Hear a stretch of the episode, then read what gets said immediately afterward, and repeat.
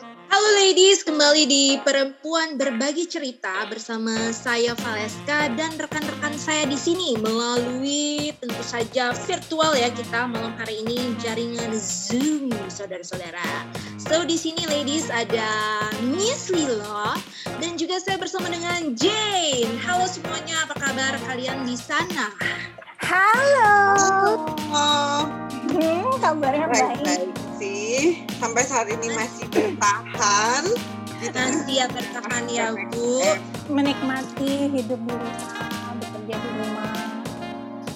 Jadi tetap Tapi- produktif. Tapi iya, tapi happy lah setelah episode 4, 5 akhirnya kita bertiga bertemu lagi dengan Betul, karena selama Ya, ini aku sendiri, ya kan?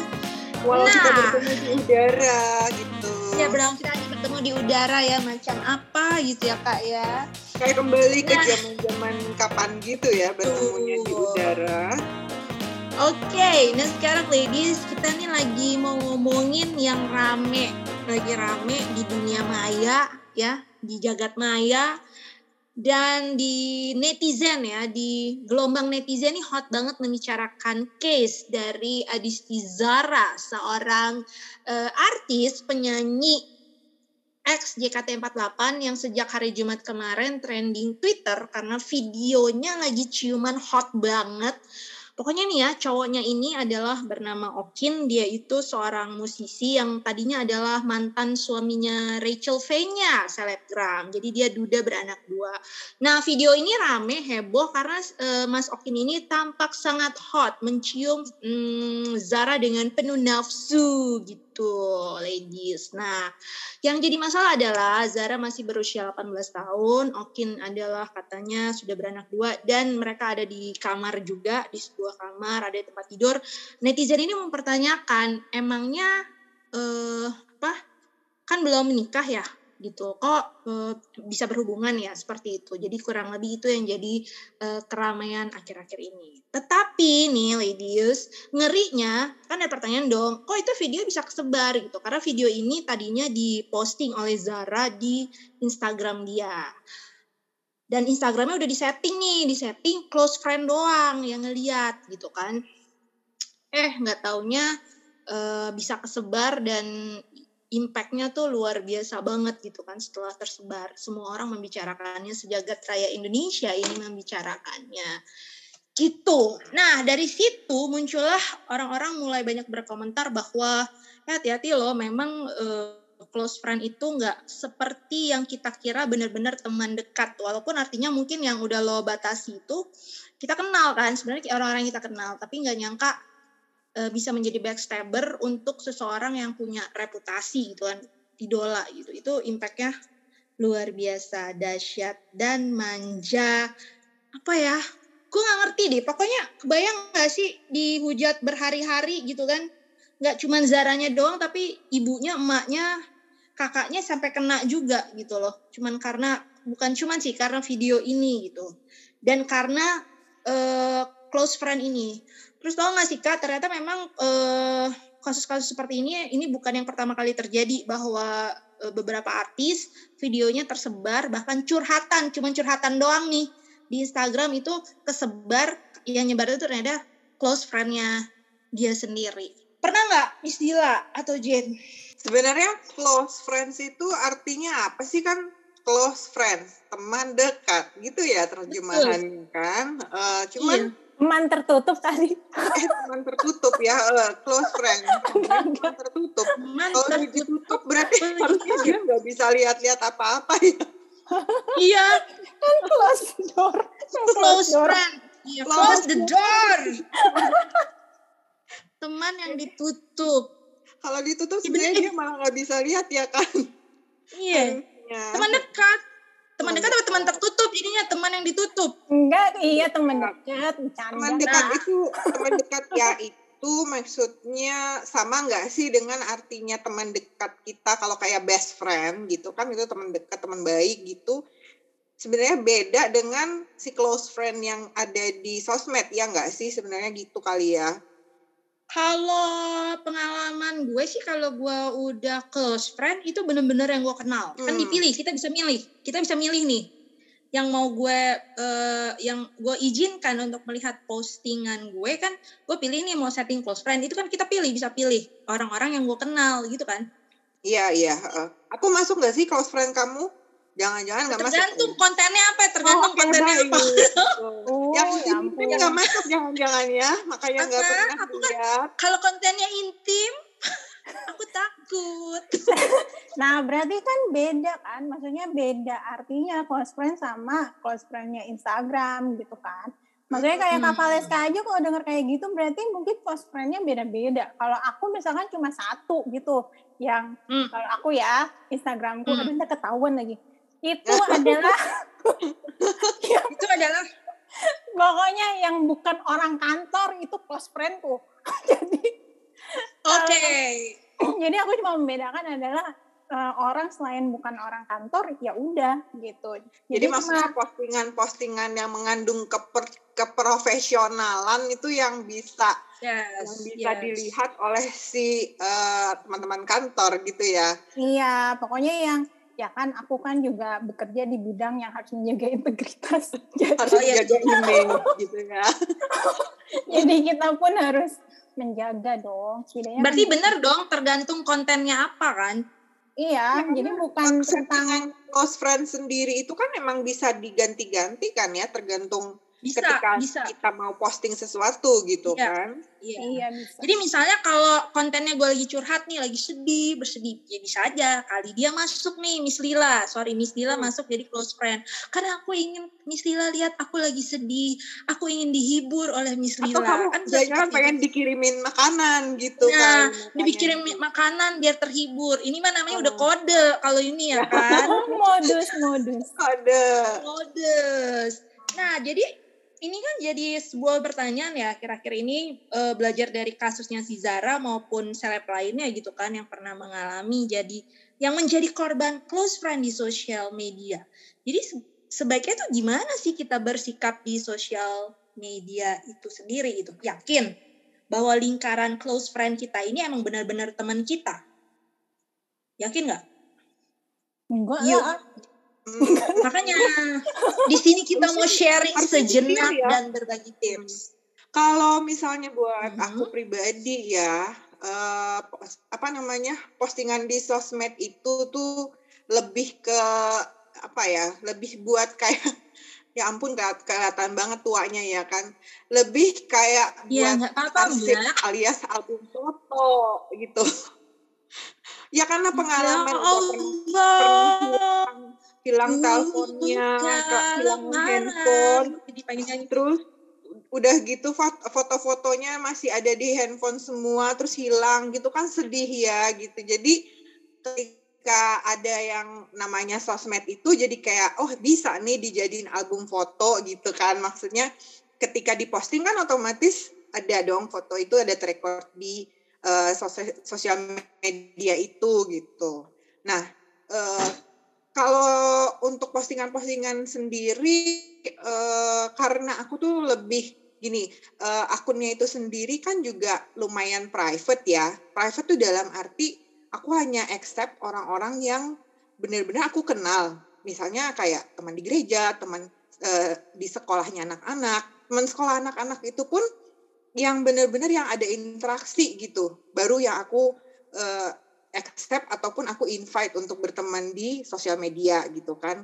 Jadi ketika aku posting sesuatu, jarang banget, hampir tidak pernah aku meng, men, apa namanya menstatuskan itu sebagai sesuatu yang harus dilihat hanya close friends gitu. Karena aku juga merasa nggak pernah posting sesuatu yang nggak boleh dilihat oleh teman-temanku yang ada di situ gitu. Oke. Okay. Uh, jadi lebih ke gitu sih. Kadang-kadang tuh anak-anak jadi kayak suka nanya, Mama kenapa sih harus posting semua semuanya gitu, harus ditampilin semuanya. Mm -hmm. Misalnya mm. kayak anaknya nampil di sana, anaknya nampil di sini. Ya itu kan kan aku bangga gitu punya anak yang uh, apa mm. namanya rajin dan ber mm. mungkin berprestasi misalnya pada saat itu gitu jadi aku pengen pengen uh, arsipkan di situ sekalian untuk disimpan kenangannya di situ. Jadi bukan sekedar kayak uh, bangga udah pasti dong gitu kan, tapi bukan dalam konteks aku mau pamer, bukan itu sebenarnya gitu okay. kan. Tapi uh, kayak gitu-gitu kan berarti nggak perlu yang di private kan atau di close friends kan ya Iya dong. statusnya karena aku memang tidak tidak memposting sesuatu yang kayaknya tidak layak dibagikan kepada orang gitu makanya Oke. mungkin aku jadinya nggak ada terlalu yang bermasalah dengan status close friends itu gitu sih Jadi kembali kepada tujuan ya, Miss Nila. Tujuannya jadi membuat tujuannya Instagram apa? Instagram, khususnya misalnya gitu mau apa yang mau kita share di situ. Nah, jadi aku Oke. juga kan karena karena eh, apa namanya banyak memposting tentang keluarga, khususnya tentang anak-anak, makanya juga aku nggak mau share-share misalnya eh, foto-foto anak-anak yang misalnya eh, apa sih ya namanya kan ada pedofil gitu juga ya.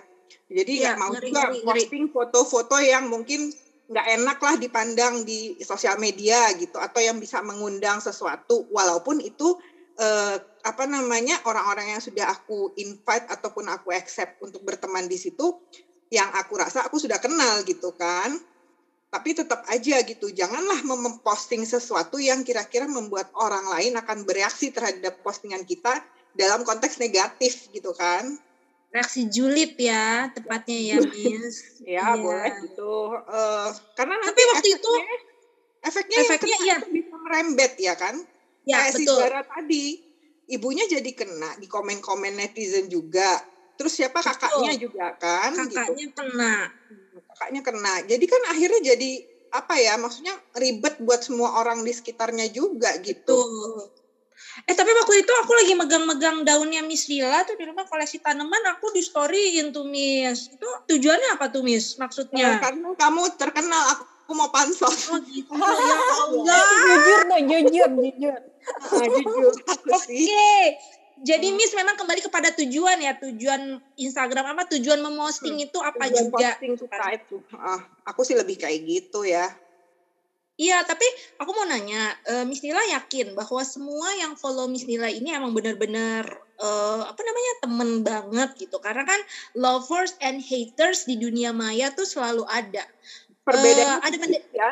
Perbedaannya tipis Iya, loh Heeh, betul. karena haters itu somehow juga tetap follow-follow kita, tetap kayak Iya. mengikuti kita ngapain, terus kayak pengen tahu juga. Ya memang bedanya tipis banget sama yang eh, apa namanya lovers dan haters itu gitu sih.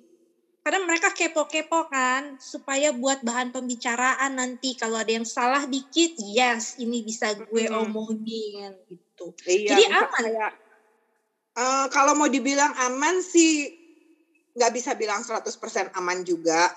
Tapi ya itu jadinya aku lebih selektif aja untuk memposting atau misalnya kayak me- apa namanya eh, memberikan captionnya gitu ya, menuliskan captionnya itu juga eh, misalnya sesuatu yang nanti kalau dibaca ke orang eh, kira-kira itu penerimaannya tuh bagaimana gitu kan.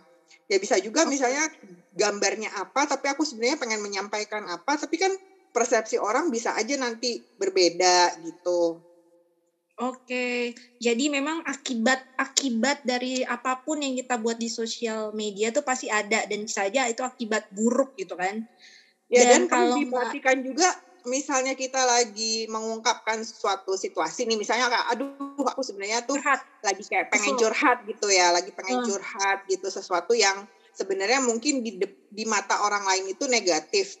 Tapi kan eh, tujuannya ke arah mana itu kan sebenarnya kita nggak mention ya di situ sebenarnya secara secara detail gitu. Misalnya, aduh aku nih Hmm. lagi kesel sama Valeska atau aku lagi kesel sama Jen. Hmm. Tapi ketika tidak disebutkan juga siapa itu menjadi rancu sehingga orang yang membaca itu juga jadi bisa ini ya maksudnya kayak bisa merasa juga jadi apa eh, Jangan-jangan gue. Baper. Kalau yang baper ya bisa terasa juga ya. Duh jangan-jangan karena ini nih maksudnya gue nih masa maksudnya Nyindir. "Oh, kemarin nih pasti nih aku nih gitu kan. Iya. jadi memang benar-benar sih sebenarnya hati-hati sih gitu.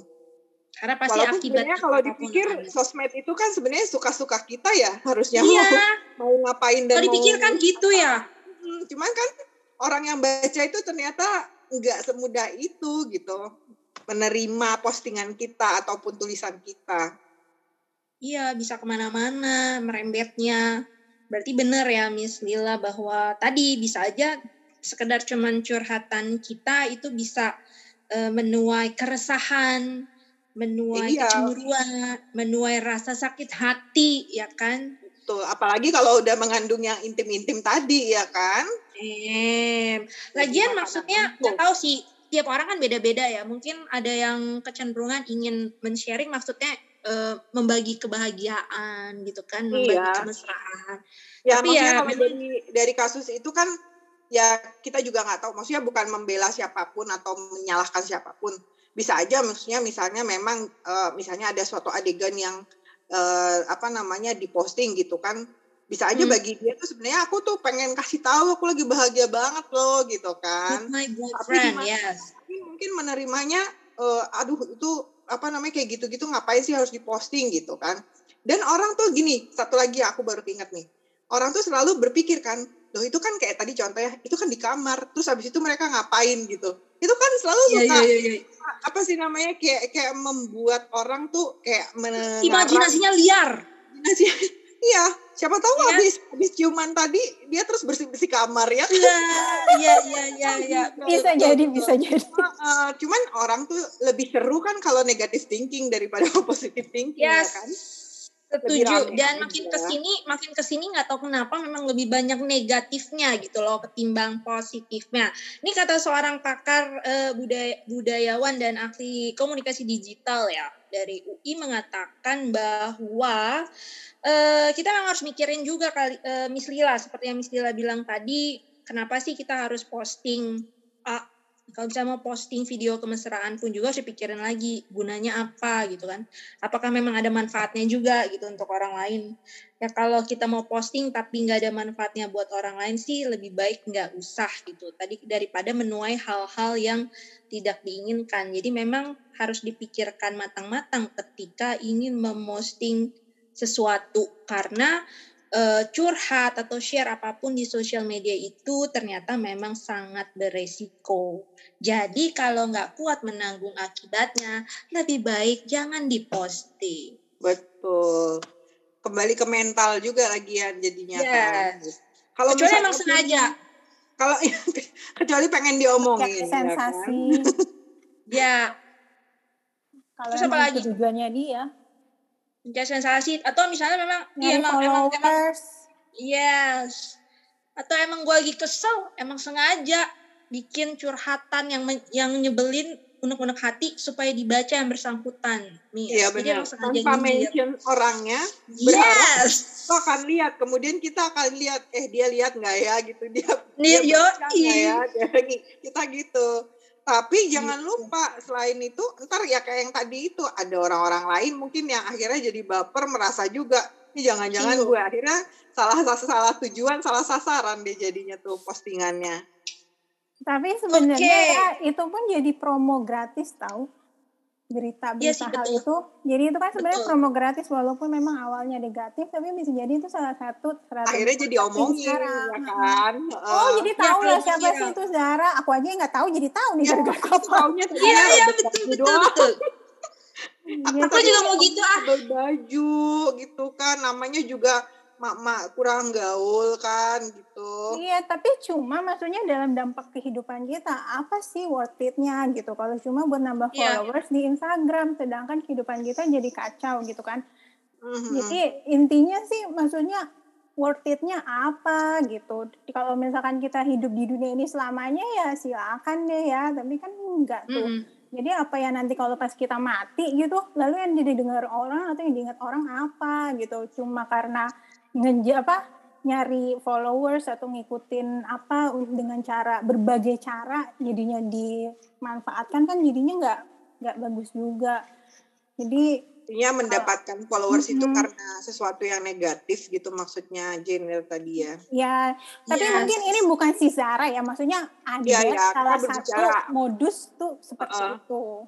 Bisa, ada itu memang ada. itu benar memang dan itu memang terjadi di dunia hiburan memang ada gitu kan. Itu namanya part of sensation ya, ya. karena begitu banyak dari begitu banyaknya orang misalnya ya let's say artis gitu kan begitu banyaknya ketika uh, apa namanya dia mungkin lagi nggak punya album baru nggak punya film baru atau apa gitu terus gimana mau membuat orang tuh tetap keep talking about her atau about him gitu kan ya jadi kan harus ada sesuatu. Kalau ketika dia nggak bisa berbuat sesuatu yang apa namanya yang yang baik banget yang super yang positif banget gitu kan ya cara yang lainnya ya adalah posting sesuatu yang bisa mem, apa namanya memicu uh, membuat orang lain jadi pengen ngomongin dia karena negatif gitu kan. Ya ya ya dan memang mulut manusia ini usil. Hati dan mulut manusia itu memang selalu usil gitu kan. Karena emang lebih rame ngomongin yang negatif itu tadi. Iya sih betul betul betul. Cuman di sini kita nggak bisa ya ngomongin julid-julid itu nggak bisa gak sayangnya nih nggak boleh mohon maaf. Yes. Oke, okay, selanjutnya apa yang bisa uh, di-sharingkan poin selanjutnya tentang bagaimana seharusnya kita uh, bersikap ya di sosial media atas kasus ini gitu. Bahwa ternyata nggak semua close friend itu really your close friend. Iya, kalau aku mungkin melanjutkan tadi ya selain belajar tentang motivasi ya berarti tahu resikonya gitu. Jadi kalau udah tahu definisi dari sosial media bahwa se-private-private-nya itu udah di sosial media. Jadi nggak ada yang namanya private gitu. Itu hanya pembatasan aja uh, seberapa besar atau seberapa jauh jangkauan informasi yang kita berikan gitu. Tetapi Belum kan tidak menjamin ya. Iya. Ya kan? Iya. Kayak gitu. Cuma aku dapat ini sih sesuatu maksudnya pelajaran juga bahwa sebenarnya uh, otentisitas kita itu adalah yang bisa menjaga hidup kita gitu. Jadi kalau misalkan hidup kita banyak lebih banyak oleh kepalsuan atau kemunafikan ya pasti pasti akan dampaknya akan uh, akan buruk kan pastinya gitu. Tetapi hmm. kalau misalkan kita ya kita Instagram gitu ya niatnya tujuannya baik gitu untuk bersosialisasi kalau aku untuk bisa uh, temenan sama orang-orang yang memang menggunakan Instagram atau adik-adik yang aku ajarin gitu di Sunday School. Jadi ya tujuannya cuma itu gitu. Dan kalaupun memang bisa menjadi media untuk bisa menginfluence gitu ya sesuatu hal yang baik ya why not. Tetapi yang perlu diingat adalah uh, yang aku dapat pesannya gitu ya. Ada seseorang ini aku yang aku dengar salah satu tokoh uh, yang aku follow IG-nya judulnya hmm. itu adalah keeping it keeping it real gitu. Jadi gimana tuh gimana tuh? Iya, jadi kalau kita bersosial media intinya adalah dia pun juga followernya udah banyak gitu ya, YouTube-nya juga udah banyak. Tapi kunci dari dia adalah ya keeping it real gitu. Jadi uh, kita harus tetap otentik dengan diri kita sendiri gitu. Kalau memang niatnya memang baik, tumbuhnya dari hati kita itu baik, pasti dampaknya pun baik. Tapi kebaikan atau sebuah kualitas itu nggak dinilai dari jumlah banyaknya followers, tetapi dari perubahan orang yang memfollow kita gitu, yang lebih kualitatif dibandingkan kuantitatif. Nah itu ada ada perasaan kepuasan tersendiri ya, sama ada rasa uh, lo kalau tidur nyenyak deh gitu, bukannya mikirin ya ampun ini postingan gue uh, nyakitin apa enggak ya? Postingan gue dibaca enggak ya sama yang apa yang gue hate apa gue nggak suka gitu kayak gitu-gitu gitu loh. Maksudnya capek banget kan mikirin kayak gitu. Kita mau tapi Jane mikirin kayak gitu. uh, Zara ini sebenarnya cukup real loh. Dia kurang real apa? Lagi ciuman dia rekam dia posting. Lagi boboan cantik pelukan di tempat tidur dia posting. Itu real bukan? Terus nanti kalau dia lagi mau kan, kita kan manusia ya, masih punya hmm, otak hmm, kan. Maksudnya masih punya otak oh. dan punya hati dan kita tinggalnya di Indonesia bukan di barat. Jadi kan kita oh, punya okay. pemikiran dan apa norma, norma. wawasan juga. ah, orang timur lebih ada norma-norma dan segala macamnya. Kecuali kalau memang dianggap kita sudah sudah sudah terwesternisasikan, tetapi harus diingat juga ada resikonya gitu.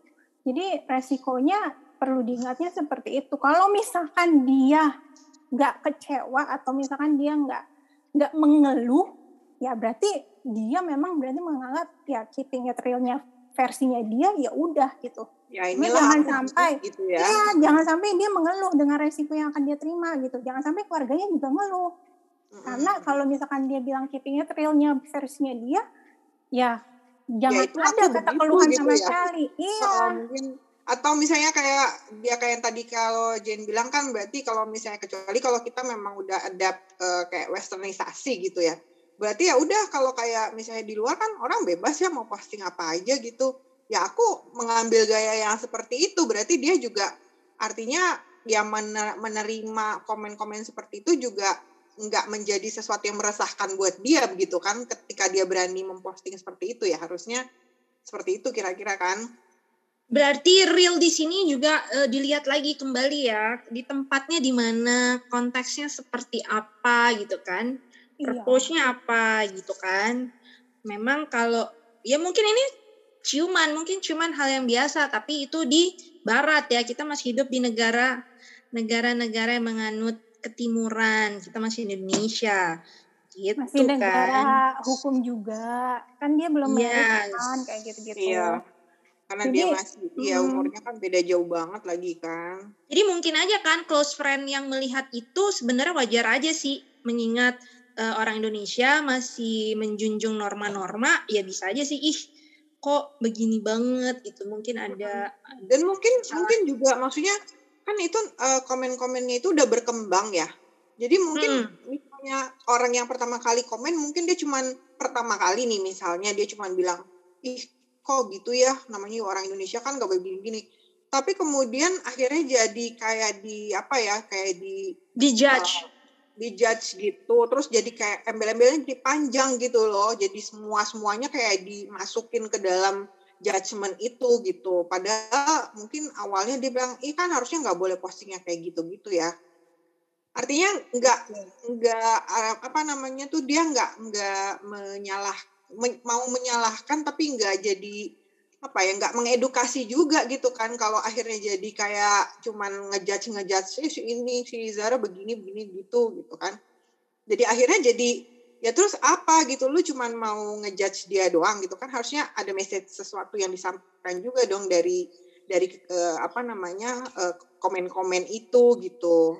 Nah, buat kita nih yang masih doyan eksis di Instagram, berarti yang bisa kita pelajari dari case ini, dari poinnya Jane adalah bahwa sebaiknya memang tidak merekam apalagi menyebar aktivitas intim, iya kan? Gak Tapi hanya ya, intim sih, tetapi itu, yang mm, melanggar Nggak layak, norma dari melanggar negara norma. itu, norma-norma dari Iya. lokal itu gitu. Ada kebijakan lokal lah istilahnya gitu Iya. kan. Eh cuman ntar dulu, kalau pakai misalnya posting nih, ya posting pakai bikini doang gitu, melanggar nggak nih?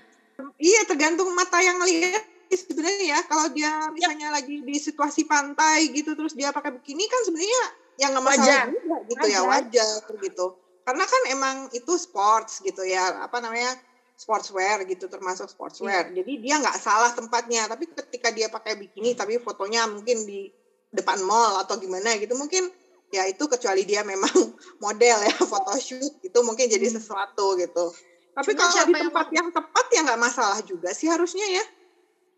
Tergantung badannya gimana, iya nggak? itu Kalau sih. misalnya Oh, badannya iya. kayak Jennifer, kalau kayak Jennifer itu. Lopez mah nggak apa-apa kali, ya Ya, kan? Kalau kayak aku begini, lebar kayak ya bikini, iya paling jadi hujatan, ya kan? Bulian lumayan juga sih nambah followers tapi dihujat nggak boleh nggak boleh bilang juga orang lebar terus nggak boleh pakai bikini kan. Tahu kan nggak ini lebar maupun sempit itu kan Iya. tetap perempuan itu cantik. Nah, Coba ya, gua coba ya besok ya. Jangan nanti aku nggak tahan pengen komen loh. Langsung aku membuat semua close friendku jadi julid. Jadi tujuannya emang sengaja. Nah itu tuh yang nggak bagus. Itu yang yang emang sengaja pengen bahas ya kan. Ya, jadi betul memang sebaiknya kita harus melihat lagi kepada apa sih manfaatnya, eh, tujuannya apa sih gitu kan. Kemudian eh, perlu nggak ya gitu kan.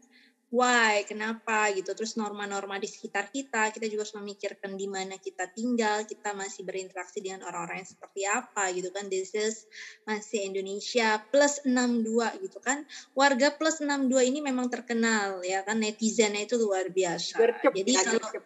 Gercep. Jadi kalau memang tidak siap menerima akibat buruknya, lebih baik memang difikirkan matang-matang dalam memposting sesuatu. This is not last but not least ya.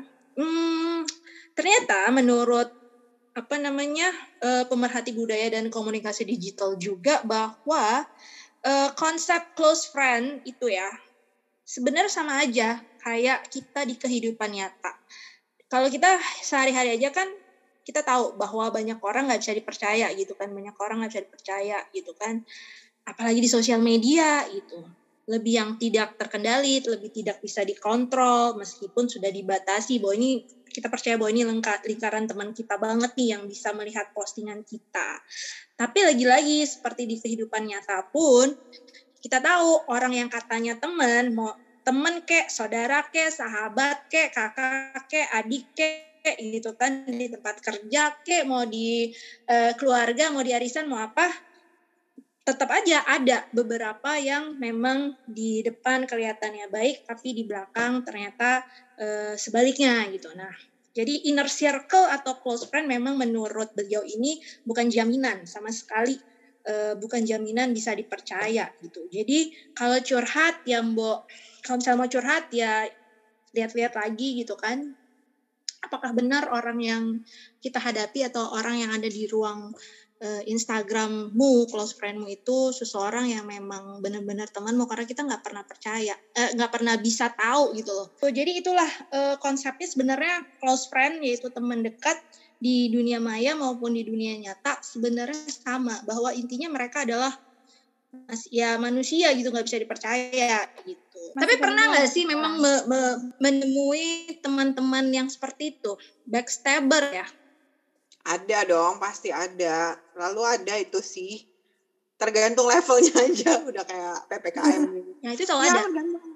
Levelnya seberapa dia backstabbernya kita itu. Tapi kan selalu ada ibaratnya nggak usah backstabber ya yang misalnya kayak melihat suatu postingan kita kemudian akhirnya jadi menimbulkan kayak pikiran iri hati atau jadi kayak wah aku kok nggak begitu ya aku kok nggak kayak nggak seperti dia nggak punya ini seperti dia itu aja kan sudah uh, artinya kayak postingan kita sudah jadi motivasi sudah menimbulkan sesuatu yang negatif bagi orang lain gitu kan which harusnya kan yes. orang itu yes. ya kayak tadi yeah, kan uh, apa namanya kita memberikan sesuatu yang membuat orang tuh justru harusnya termotivasi jadi kayak apa namanya uh, punya sesuatu yang terinspirasi jadi pengen lebih baik lagi yeah, gitu kan. Yeah, yeah. Tapi tetap aja walaupun misalnya nih aku posting sesuatu yang kayaknya bagiku oke okay, semoga dengan postingan ini misalnya gitu uh, apa namanya misalnya anak berprestasi gitu kan. Semoga dengan postingan ini orang akan melihat, oh iya mudah-mudahan anakku juga berprestasi seperti itu ya gitu. Tapi kan tetap aja nggak bisa kita nggak bisa kita larang, nggak bisa kita batasi. Orang akan ada tetap yang berpikir, alah baru gitu aja udah diposting-posting gitu. Ada, betul. Ya kan? Sehingga, sehingga jatuhnya jadi ah, ya. anak gue lebih hebat lagi daripada dia ya salah lu nggak posting fotonya ya kan iya jadinya uh, jatuhnya jadi sirik kan ya, ya gitu kan. Julid, kan jadi julid jadi memang motivasi-motivasi manusia kan nggak bisa kita tebak gitu kan kenapa dia melakukan A kenapa dia melakukan B gitu kan buat kita biasa aja tapi ternyata buat dia ih apaan sih? gitu kan menimbulkan rasa sirik rasa dengki rasa iri gitu kan. Makanya jadi kita harus gimana dong? Bingung nih. Gampang tahu. Gampang. Ya nggak gampang sih. Semua sih butuh latihan ya. Aku juga pernah lah di yeah. backstep tapi nggak di Maksudnya latihan apa Jen? Latihan posting gitu? Latihan gitu. untuk uh, menjadi lebih bijaksana sih kalau aku ya. Jadi kayak misalkan nih ya, pengalaman posting iya. bijaksana, ya, Kom, apa memikirkan postingan orang itu aja sih ya. Nggak bukan postingan orang maksudnya postingan kita. Karena kan yang bisa kita atur adalah kitanya kan kita nggak bisa atur orang ya, lain. betul. jadi kalau misalkan saat kita memposting nih gitu antara dua hal misalkan apakah postingan kita itu ya memang tujuannya baik gitu ya. Maksudnya tujuannya ya memang baik gitu maksudnya nggak ada niat buat sirik pamer dan segala macam karena kalau misalkan niatnya buat pamer misalkan uh, kayak misalkan satu contoh nih uh, aku dapat berkat nih dapat iPhone baru misalkan aku kan nggak perlu ke foto iPhone-ku, aku bilang aja kan, gitu kan. Aku nggak dapet sih. Ih, maksudnya banyak cara untuk bisa menyatakan apa ya rasa syukur atau apa pun itu gitu tanpa memamerkan bendanya misalkan tapi kalau lo ternyata ada orang yang komen gitu kan. Ada orang ini lu mamer-mamer. Kalau aku sih gini ya melihatnya adalah gini. Ya lu kan kalau lu nggak kenal gue secara personal berarti gue nggak perlu nanggapin dia secara personal gitu. Betul. jadi ya udah Betul, maksudnya aku lewatin aja gitu. Dan kalau misalkan Skip. Nggak usah dipikirin ya. Iya, nggak usah dipikirin. Dan kalaupun misalkan dia masih komentar dan segala macam, dia nggak tahu proses di belakangnya gitu. Kayak misalkan ya Kak Valeska kali dia tahu benar misalkan kasus Betul. iPhone kan, itu kan ada story-nya, tapi dia nggak tahu, tapi dia main komen, ya aku pasti skip. Karena dia nggak tahu prosesnya dan nggak tahu eh, dan dia nggak kenal aku secara personal. Jadi aku pikir Betul. itu yang harus kita belajar tentang filter ya. Bijaksana sekali. Jadi filter antara kita saat memberikan sebuah postingan dan filter saat kita menerima respon gitu. Karena kalau kita nggak punya filter, gila frustasi lah sebagai manusia. Jadi kita kan Betul, hidup betul, kata betul. orang. Karena biar bagaimanapun. Iya, iya betul. Yes. Karena biar bagaimanapun lovers and haters akan selalu ada. punya eh, kalau kita nggak jadi punya apa filter terhadap komen orang juga akhirnya kita jadi kebawa ini juga ya lama-lama jadi kebawa negatif juga yang tadinya kita nggak mau Iya. sesuatu yang negatif mau penting sesuatu yang positif karena menanggapi komen orang tersebut akhirnya kita jadi negatif malahan ya jadi tujuan Sayang kita energinya kita. sesuatu itu jadi nggak nyampe malahan Hmm, kalau satu lagi sih supaya nggak kecewa ya, supaya nggak kecewa dengan close friend yang sama dengan katanya notabene itu teman dekat di mana pun mau di dunia maya, mau di dunia nyata maupun di alam dunia lain gitu ya, supaya nggak kecewa. Ya jangan punya anggap aja semua manusia sama, jadi nggak usah dipilih-pilih. Oh gue pasti percaya dia nih gue nih nggak, karena manusia punya kekurangan dan kelebihan gitu kan. Jadi dimaklumi saja. Jadi memang nggak perlu juga semua hal kita kita curhatin ke orang lain nggak perlu juga gitu sih. Kalau aku sama ya kayak sekarang ya itu tuh, sorry ini. sorry Eh, yang apa namanya eh, kayak sekarang tuh karena adanya misalnya kayak WhatsApp gitu ya kan eh, ketika kita curhat itu kan misalnya ada ya maksudnya terpampang di situ tuh keluhan-keluhan kita ataupun apa yang kita omongin Hmm. ada orang juga kan yang nanti tiba-tiba nggak screenshot gitu eh, percakapan kita atau kata-kata kita Iya betul itu juga khusus Oh aku pernah tuh digituin. udah sering Cielah, so artis banget kan ngeri kan. Hmm, itu itu mengerikan banget itu. Padahal kan padahal kan ketika kita curhat itu udah merasa close friend kan ya.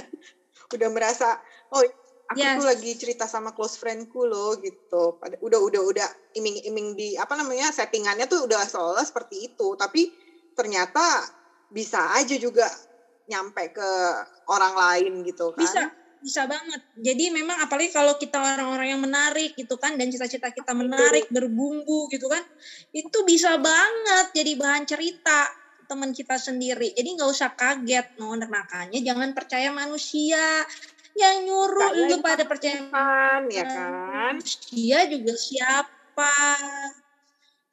Gak usah ngomong yang standar-standar aja gitu kan, yang inspiring, inspiring. Gak usah yang sedian buat bahan gosipan ntar. Nih, kayak gini nih, kayak Eh, tapi jangan kasihan. salah orang kita misalnya jadi nulis quote, kita nulis quote quotes gitu juga di postingan kadang-kadang ada juga yang so bijak banget sih loh gitu So bijak tuh.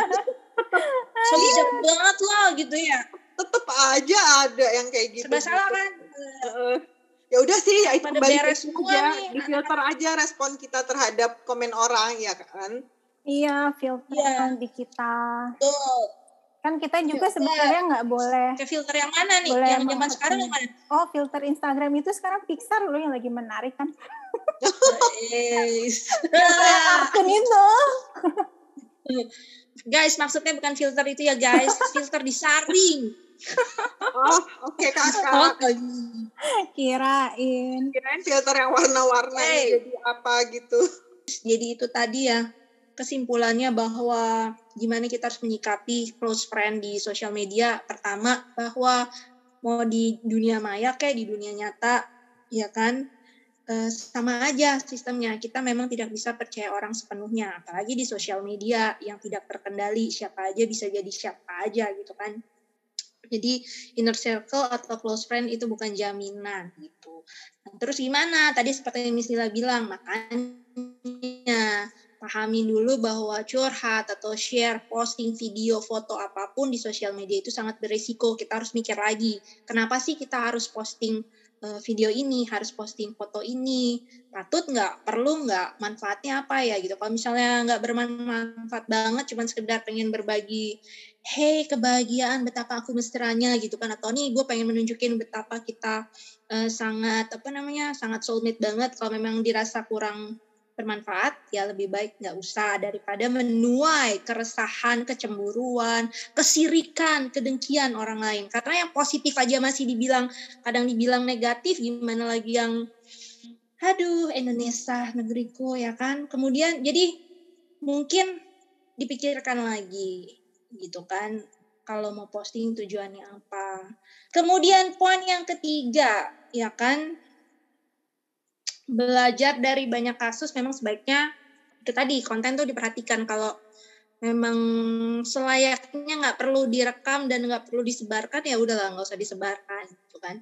Dan tadi yang Jane bilang juga bahwa kita harus bisa punya filter juga gitu kan. Lovers and haters selalu ada komentar buruk pasti akan ada juga instead of komentar baik sekarang tinggal bagaimana kita bisa sikap ber sikap kita bisa bijak kalau memang nggak kenal-kenal amat dan itu negatif merusak diri kita lebih baik skip gitu salah satu caranya.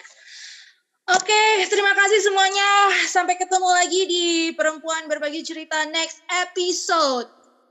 Thank you for listening. Semoga bermanfaat. Ayo dong kata-kata penutup dari Miss Lila dan Jade. Aku dari aku apa ya? Ya pokoknya itu tadi bijak bijak aja sih untuk posting-posting sesuatu di sosial media apa yang pengen uh, kita bagikan ke orang lebih ke uh, di apa namanya di filter juga sesuatu yang kira-kira ketika orang orang lain yang melihatnya itu siapa pun dia mendapatkan sesuatu yang positif juga energi yang baru atau apa pun itu yang pokoknya yang baik-baik lah dari melihat gambar kita gitu jadi uh, benar-benar memancarkan aura sesuatu aura yang baik aura yang positif jadi bisa uh, apa namanya berbagi ya nggak harus kebahagiaan sih berbagi sesuatu yang sedih juga nggak apa-apa tapi setidaknya akan memberikan sesuatu lah buat orang tersebut yang membaca ataupun melihat postingan kita.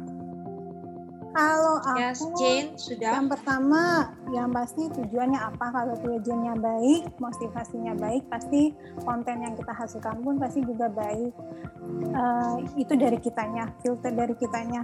Tapi kalau misalkan uh, ternyata responnya negatif, ya berarti uh, ya itu tadi yang aku bilang harus punya filter gitu jangan semua diterima karena kan nggak tahu prosesnya gimana dan nggak tahu kita ini personalnya gimana dan uh, yang kedua itu adalah ya selalu membawakan diri kita apa adanya gitu. Apa adanya sebagai pribadi yang benar ya. Berarti bukan hanya bijaksana tapi ya bukan hanya baik gitu tapi bijaksana dan benar juga. Karena kalaupun kita benar ya pasti nggak ada orang juga yang bisa menemukan satu celah atau satu kesalahan di diri kita walaupun kita tetap ada kesalahan, tetapi kita tahu uh, kita pasti akan bangun lagi dari kesalahan itu. Jadi mereka pun juga akan sulit gitu untuk mencari celah atau mencari kesalahan itu karena kita benar-benar menjaga integritas kita baik di dunia nyata maupun di dunia maya ataupun nanti di dunia lain-lain gitu. Jadi jaga jaga integritas kita dan otentiknya kita no fake fake gitu ya kak mantap no fake, fake. Terima kasih. So ladies ayolah. Jadilah ladies yang otentik yang bijaksana yang inspiring dan baik Anyway, thank you very much untuk berbagi Miss Lila dan Jenny. Luar biasa nih masukan-masukannya. Harusnya bisa menjadi apa ya? Insight-insight yang bermanfaat juga kali buat para ladies yang aktif dalam bersosial media atau baru mau into ke sosial media. Oke, okay, kalau begitu sampai bertemu lagi Miss Lila dan Jane. Semuanya tetap semangat, tetap, tetap semangat jaga kesehatan, tetap, tetap produktif. dalam situasi dan kondisi apa pun. Sampai bertemu lagi hanya di Perempuan Berbagi Cerita. See you!